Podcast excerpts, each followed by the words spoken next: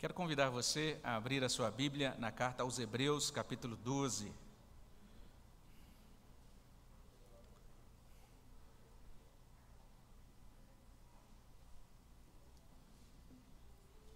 Hebreus, capítulo 12.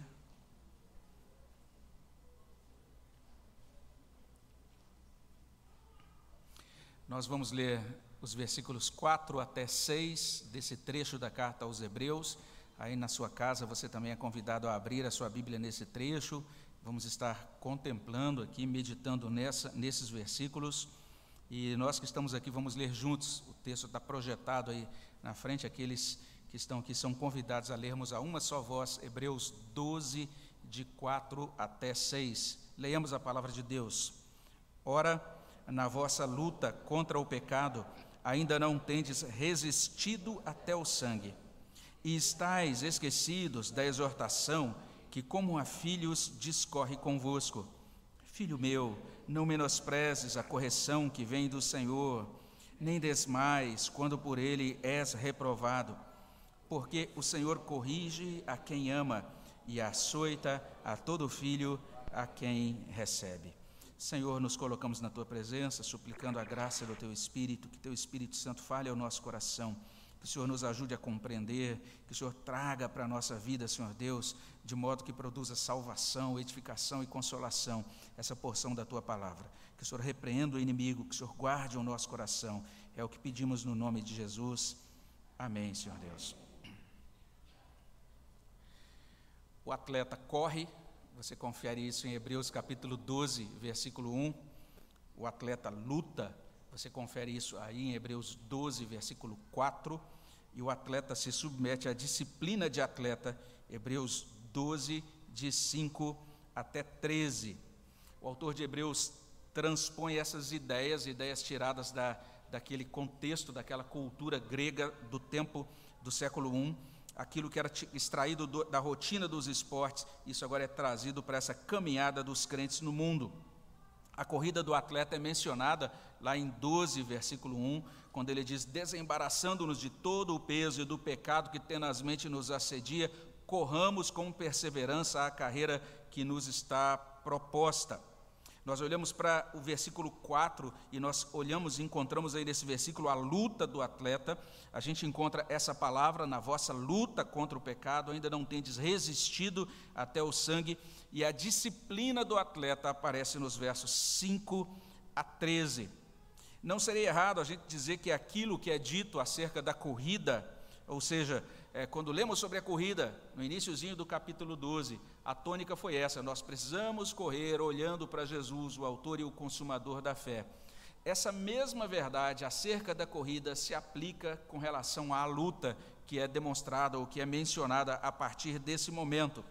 O Senhor Jesus Cristo sempre deve estar sendo contemplado quando nós lutamos, e também isso é válido quando nós somos submetidos à disciplina, o tempo todo olhando para Jesus, o autor e o consumador da nossa fé. Essa imagem da luta deflui de dois verbos aí, os verbos lutar ou combater na Revista Corrigida, se você tem aqui em James atualizada, guerrear, não é? E o verbo resistir. E aqui na nossa tradução, especialmente, na tradução que a gente utiliza, chamada Almeida, Revista e Atualizada, a ideia de disciplina é uma ideia bastante pontuada por uma palavra que aparece 8 vezes, consta 8 vezes no texto no original grego. E aqui na nossa tradução em português, ela aparece traduzida de maneira distinta. 3 vezes ela aparece como palavra disciplina. A gente encontra essa palavra no verso 7, também no verso 11. Ela aparece 6 vezes traduzida como correção ou como corrigir. Você vai encontrar essas palavras, correção, corrigir, nos versos 5, 6, 7, 8, 9 e 10. Então, são várias aparições da mesma palavra, e o que é interessante quando a gente pensa nessa palavra que tem a ver com disciplina ou correção, é que essa é uma palavra que é muito importante na nossa cultura ocidental, vamos dizer assim, né? Porque, de certa forma, essa palavra usada pelo autor de Hebreus é a base para o vocábulo pedagogia. Essa ideia de teoria ou prática da educação. Olha só que coisa interessante. Então, o tempo todo que você encontra a palavra disciplina, ou a ideia de correção, ou a ideia de que Deus corrige, a ideia que tem no texto original é Deus está educando, Deus está formando, Deus está treinando. Essa concepção de disciplina é muito útil, porque talvez, se eu perguntasse para você até agora, né, o que significa disciplina para você? Normalmente a gente pensa, castigo, sei lá, ajoelhar em cima do milho, os mais antigos, os mais novos nem sabem o que é isso, né? Mas, enfim, a gente considera a disciplina só como um capricho, um trato maldoso, um trato até injusto, às vezes, não é? Simplesmente um maltrato, mas a ideia aqui é muito positiva, essa ideia de capacitação, de ensino. Para você ter uma ideia, essa expressão que é traduzida como disciplina ou correção em Hebreus 12 é a mesma que aparece em 2 Timóteo 3,16, quando o apóstolo Paulo diz que a escritura é útil para a educação na justiça. É a mesma palavra, educação, uma palavra realmente preciosa, não é? Então veja só, enquanto Hebreus 12:1 e 12:4 sublinham a corrida e a luta como modalidades esportivas, os versículos 5 a 13 destacam a disciplina como treinamento e preparação para o bom desempenho naquelas modalidades. A gente tem que correr, a gente tem que lutar. Então a gente precisa de preparo, a gente precisa de capacitação para correr ou para lutar. Nós corremos e lutamos contra o pecado nos versos 1 e 4, e nós passamos pela escola de Deus nos versos 5 a 13. Então é como se um ângulo desse capítulo 12 mostrasse a corrida e a luta, e o outro ângulo revelasse o treinamento e a educação. E se Deus nos permitir, a gente vai poder investir um tempo, se Ele assim permitir, no próximo domingo, nós vamos elaborar um pouco mais sobre essa questão da disciplina nos sermões daquela ocasião. Mas hoje a gente espera, na dependência de Deus, olhar mais de perto para esses versículos que terminamos de ler. 4 a 6, Hebreus 12, de 4 a 6. Hebreus 12, 4 convoca, lutemos contra o pecado olhando para o Filho de Deus. Hebreus 12, de 5 até 6, consola, lutemos contra o pecado certos do amor de Deus. É isso que nós encontramos nesses versículos iniciais que introduzem o tema da disciplina no capítulo 12 da carta aos Hebreus. Você pode conferir isso no verso 4. Você pode prestar atenção na convocação que consta lá. Veja só, lutemos contra o pecado olhando para o Filho de Deus. Ora, na vossa luta contra o pecado, ainda não tendes resistido até ao sangue. E desde o verso 1, esse autor de Hebreus está identificando o nosso inimigo. O nosso inimigo é mostrado com muita clareza. O nosso opositor é o pecado. Lá no verso 1, esse oponente nos torna lerdos na corrida. Ele embaraça, ele adiciona peso inútil. É isso que consta lá. Nós precisamos agora nos desembaraçar, jogar fora esse peso. Nós temos um inimigo, o pecado, que tenazmente nos assedia. Aqui no verso 4 a imagem é uma imagem um pouquinho diferente. A ideia aqui no verso 4 é a ideia do pecado conosco em um ringue. Essa é a ideia aqui. Uma outra imagem também tirada dos esportes gregos. E o que é que o pecado está fazendo no ringue conosco? Ele está nos esmurrando. Ele está ávido para nos nocautear de vez. Essa é a ideia aqui no verso 4 desse capítulo 12. Ora, na vossa luta contra o pecado. Essa palavra está falando então de um embate realmente duro, dificílimo, corpo a corpo. De acordo com Hebreus capítulo 12, nós não temos opção a não ser lutar, a não ser resistir. É lógico que a outra opção é você ser nocauteado e ser tirado da luta. Mas aquilo que Hebreus disse no final do capítulo 10 precisa ser relembrado. Nós não somos daqueles que voltam atrás, que recuam, que retrocedem para a perdição. Então, de acordo com o autor de Hebreus, aquele que pertence ao Senhor vai permanecer lutando. Ele está nesse embate, não é que ele entra porque decidiu entrar, não, ele está ali porque pertence a Cristo, ele está agora nesse embate contra o pecado, e ele vai lutar, ele vai resistir, e ele vai fazer isso durante a vida toda, porque o tempo verbal aqui, ele implica continuidade, algo para você fazer agora, para você fazer depois do culto, para você fazer amanhã cedinho, e para você continuar fazendo dia após dia, até o fim da luta. E em que sentido nós lutamos contra o pecado olhando para Cristo? Algumas traduções, inclusive, fazem isso, né? Se você olha para algumas traduções, não sei se é o seu caso aí, dependendo da tradução que você está usando, você vai encontrar o seguinte, aquele ajuste editorial que eles fazem das Bíblias, você vai encontrar Hebreus 12:1 como um trecho separado, e depois 3 e 4 como um parágrafo separado, alguns incluem os o verso 3 com o verso 4, e realmente eu acho uma boa organização do texto, né? Apesar de que a abordagem minha tenha sido de Hebreus 1 a 3. Não é? Alguns também olham para essa palavra de Hebreus aqui, especialmente quando fala resistido até o sangue, e pensam naqueles mártires que são citados no capítulo anterior, capítulo 12. A gente encontra a partir do verso 35, alguns foram torturados, não aceitando seu resgate, e por aí vai, até o verso 38, uma citação de várias pessoas e vários servos de Deus que dedicaram as suas vidas e que morreram em favor do Evangelho de Deus, ou por serem fiéis a Deus na sua geração. Alguns então dizem, resistir até o sangue tem a ver com aqueles mártires, mas o fato é que se olhamos para o verso 3... O verso anterior está falando de Jesus Cristo, está falando do modo como Jesus Cristo suportou a cruz. O verso anterior vai dizer isso, que ele suportou oposição enorme, tamanha dos pecadores contra ele mesmo. Então, esse é o quadro pintado por Hebreus capítulo 12. Ele está dizendo que nós podemos e que nós devemos lembrar que Jesus Cristo, aquele que suportou tamanha oposição dos pecadores contra si mesmo, resistiu até o sangue, enquanto os leitores de Hebreus até aquele momento não. Ele diz, ora, na vossa luta contra o pecado, ainda não tendes resistido até o sangue. Depois de mencionar Cristo que resistiu, Cristo que foi perseverante, ele diz, vocês ainda não chegaram a esse ponto. Isso quer dizer que aqueles leitores precisavam ser motivados. Motivados para quê? Motivados para lutar. Motivados para resistir. Eles tinham de saber que o combate contra o pecado deve ser vigoroso, deve ser intenso, deve ser vitalício, dura a vida inteira.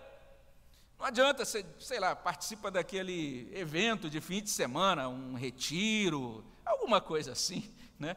E lá naquele evento tem lá uma palestra ou então uma pregação muito impactante e você fica trêmulo e chora, e vai lá na frente, né? E depois canta aquela música, né? Seja o meu universo, aí você sai, minha vida foi transformada para sempre.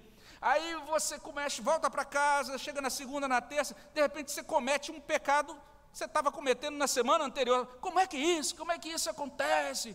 Por quê? Por quê? Por quê? Porque Hebreus 12 diz que você tem que lutar todo dia até o fim da vida. Não é porque você foi num congresso, no final de semana, Deus ali fez sua, sei lá, o cabelo da nuca arrepiou, agora você fala, agora sim, estou livre para sempre. A liberdade em Cristo, veja só como ela é garantida, ela exige uma luta diária, todos os dias. Olha que interessante o livro de Hebreus nos ensinando sobre santificação. Existe uma luta intensa, vitalícia, mesmo que se tenha de resistir até ao sangue. Então, essa é a convocação de Hebreus capítulo 12, versículo 4. Lutemos contra o pecado, olhando para o Filho de Deus. E depois dessa convocação, a gente está diante dos versos 5 a 6, que trazem consolação. E olha só a consolação, o texto está trazendo para a gente, lutemos contra o pecado, certos do amor de Deus. O verso 5 começa com essa expressão, e estáis esquecidos da exortação, que como a filhos discorre convosco. Olha que interessante, estáis esquecidos. E depois, quando você vai ler a consolação, você vai entender do que eles se esqueceram. Eles se esqueceram do amor de Deus para com eles. Estáis esquecidos. É assim que começa o verso 5. É preciso relembrar. E, de fato, nós precisamos ser lembrados. E, depois de ser lembrados, nós precisamos ser lembrados novamente. E, em seguida, nós devemos ser relembrados. E isso tem que acontecer todo dia, toda semana, durante todo o restante da nossa vida. Nós devemos ser relembrados do quê? Do amor de Deus. Essa é a tônica. Porque o nosso coração se esquece com facilidade do quanto nós somos amados por Deus. Não é sem razão que o autor de Salmo 103, 1 a 5, ele faz um exercício, não é? É bem interessante o Salmo 103, porque ali naquele salmo, aquele poeta, aquele salmista, está pregando o evangelho para ele mesmo. Ele está conversando com a própria alma dele. E o que ele está falando com a alma dele? Ele está dizendo, alma, acredita no amor de Deus. Ele começa dizendo, bendize, ó minha alma, ao Senhor, e tudo o que há em mim, bendiga o seu santo nome. Bendize, ó minha alma, ao Senhor, e não te esqueças de nenhum só dos seus benefícios. Ele é quem perdoa todas as tuas iniquidades, alma.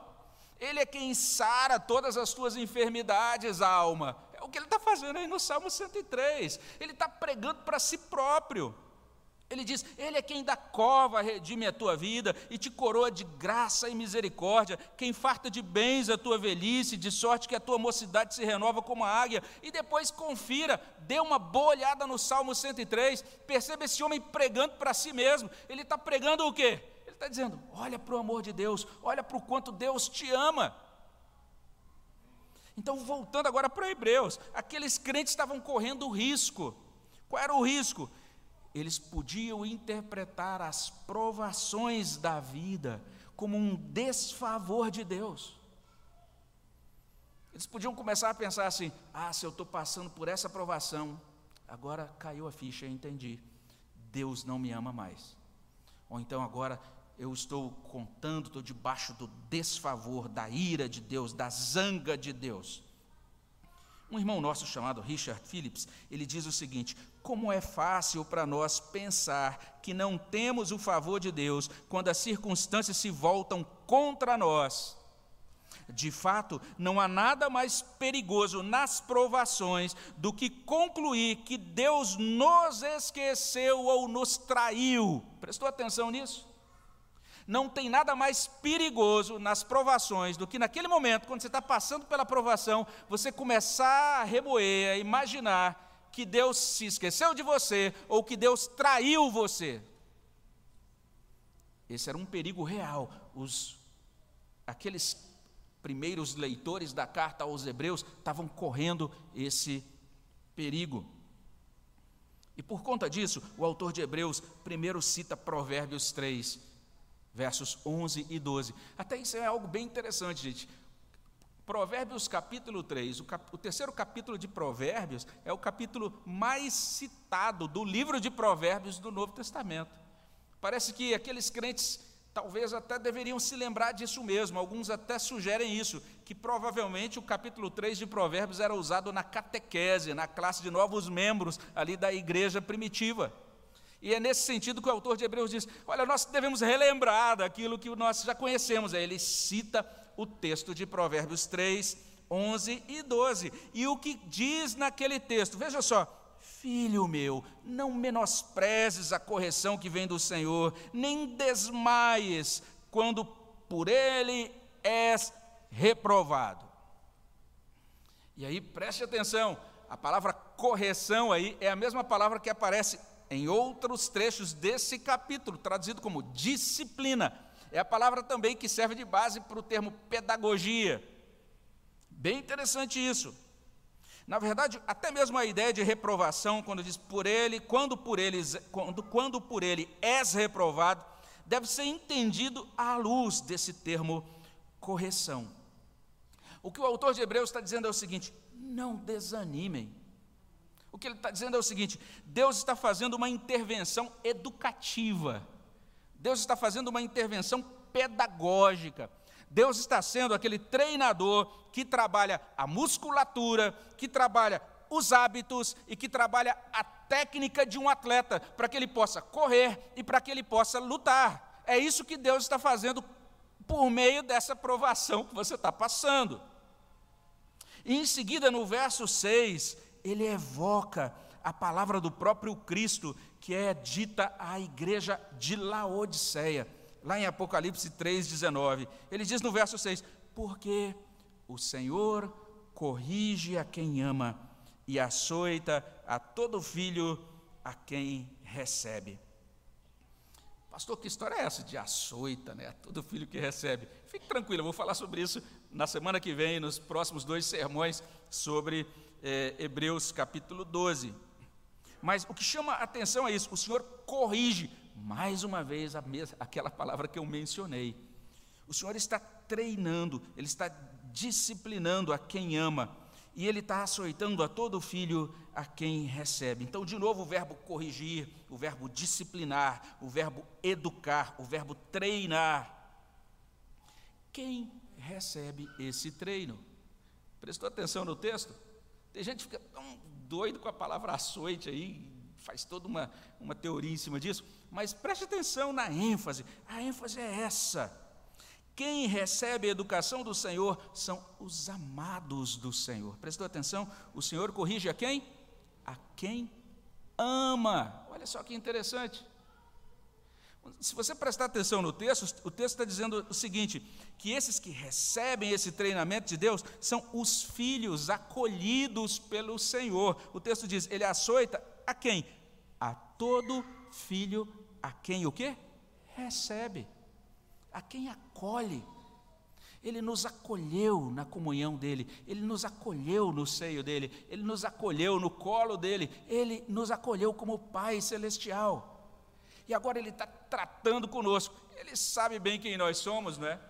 E ele sabe que alguns de nós não são muito propensos assim à rotina atlética, acordar de manhã, cuidar da alimentação, fazer os exercícios, para que a gente corra bem, para que a gente lute bem. Alguns de nós são mais propensos àquele sedentarismo gospel, assim, da gente ficar sentado num sofá bem fofinho, assistindo aqueles pregadores na nossa internet. Não tem nada, nenhum problema se você está fazendo aí, assistindo na sua casa, né? Mas é isso, a gente fica às vezes assim, uma espécie de sedentarismo espiritual. O que a palavra de Deus está dizendo é o seguinte, veja só, o Senhor acolhe, ama algumas pessoas, e Ele então investe nessas pessoas, para que essas pessoas consigam lutar, consigam correr. E por ora isso basta. A ideia toda aqui é a seguinte, olha só o que Hebreus capítulo 12 está passando para a gente nesse momento. Logicamente, ele mencionou a galeria daqueles homens que serviram ao Senhor, que viveram com o Senhor no capítulo 12.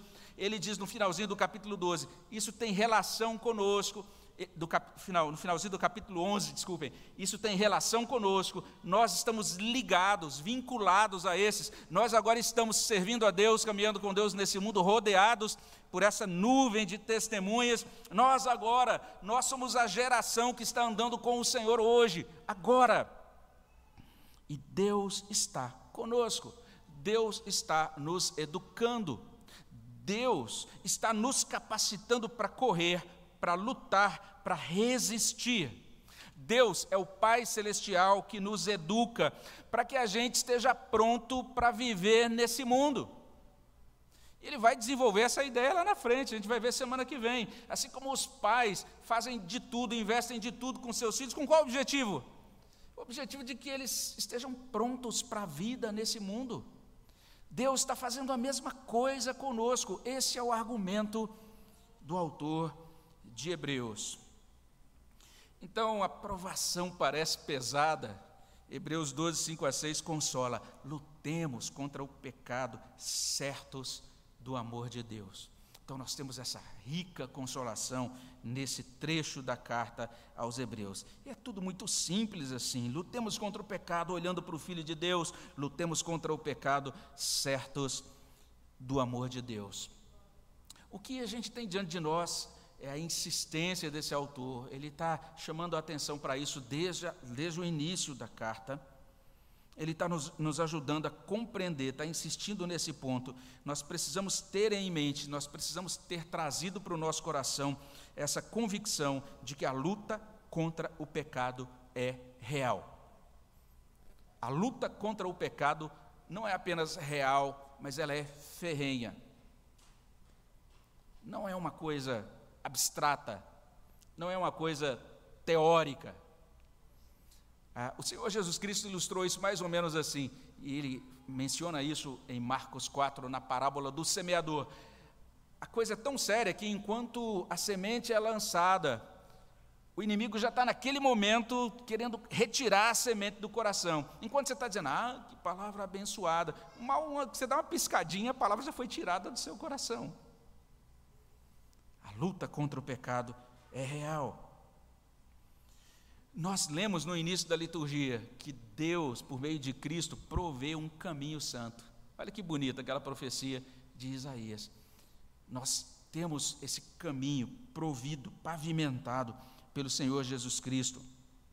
É nesse sentido, quando a gente diz que o caminho é provido pelo Senhor Jesus Cristo, que a gente está afirmando, Hebreus está nos ajudando a compreender que é impossível você abandonar, você ser liberto de tudo isso que embaraça a sua vida, que traz peso à sua vida. É impossível sem Cristo. Nós precisamos de Cristo. Somente tendo Cristo como autor, como consumador da nossa fé, é que nós podemos ser desembaraçados, é que podemos ser aliviados de peso, é que podemos correr, é que podemos lutar. Hebreus está nos ajudando a compreender que quem nos capacita para correr, para lutar contra o pecado, é o próprio Deus. Ele providenciou tudo em Cristo. Esse é o grande argumento dele. Ele está dizendo, Cristo proveu tudo. Ele fez isso na sua obra de redenção. Ele continua fazendo isso como sumo sacerdote, nesse momento, de pé, à direita de Deus Pai, orando por nós, intercedendo por nós, de modo que nós podemos recorrer a Ele, entendendo que Ele é um sumo sacerdote que tem compaixão de nós, porque Ele passou também pelas tentações, sem pecado. Olha que interessante o argumento de Hebreus. Mas Hebreus também agora nos auxilia a compreender que Deus nos capacita a lutar contra o pecado por meio de disciplina e discipulado. As duas palavras, disciplina e discipulado, na verdade, possuem a mesma raiz na língua grega. Disciplina e discipulado são métodos de Deus para formar algo em nós. Formar o quê?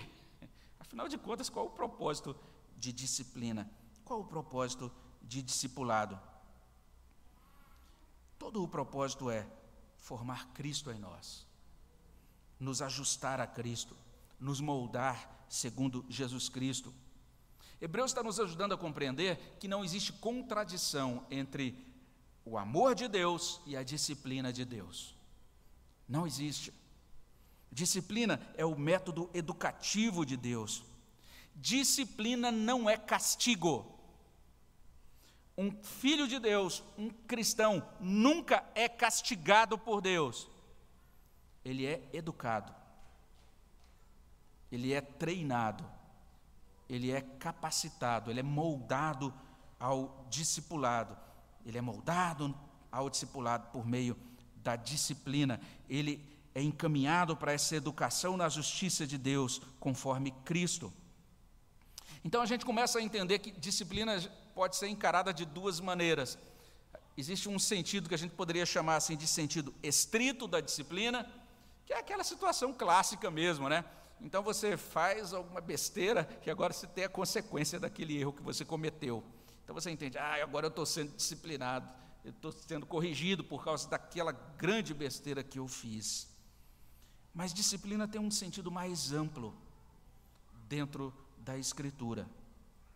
Veja só, de acordo com a Escritura, uma das primeiras consequências da queda foi a dor. E se você der uma olhadinha, você vai perceber que por conta da queda, agora nós já nascemos envolvidos por esse estado, que a gente pode chamar de estado generalizado de imperfeição, de fraqueza, de corruptibilidade. Está lá em 1 Coríntios 15, 42 a 44, é exatamente essas palavras, fraqueza e corruptibilidade. Mas se a gente entende isso, que a queda trouxe dor, vamos pensar juntos numa coisa. A primeira vez que a Bíblia menciona um ser humano passando por dor, esse ser humano é o Senhor Jesus Cristo. Gênesis 3,15, o proto-evangelho. A serpente vai morder o calcanhar do descendente da mulher. O Senhor Jesus Cristo vai passar por dor na sua vida terrena. E depois de, em Gênesis 3,15, a gente encontrar essa menção de dor humana relacionada a Cristo, a gente vai perceber a partir de Gênesis 3,16, dor ao nascer, dor ao viver, dor ao morrer. Tudo isso por conta desse estado de coisas que foi produzido pela queda. Então não existe apenas a ideia de disciplina num sentido estrito, mas veja só, se nós avançamos um pouco mais lá para a profecia de Isaías, Isaías 53,3, se você olha para aquele texto, você vai encontrar assim, era desprezado e o mais rejeitado entre os homens, homem de dores e que sabe o que é padecer. E como um de quem os homens escondem o rosto, era desprezado e dele não fizemos caso. Você vai perceber, de acordo com Isaías 53, verso 3, que o caráter e a experiência de Cristo contemplam dor, contemplam sofrimento.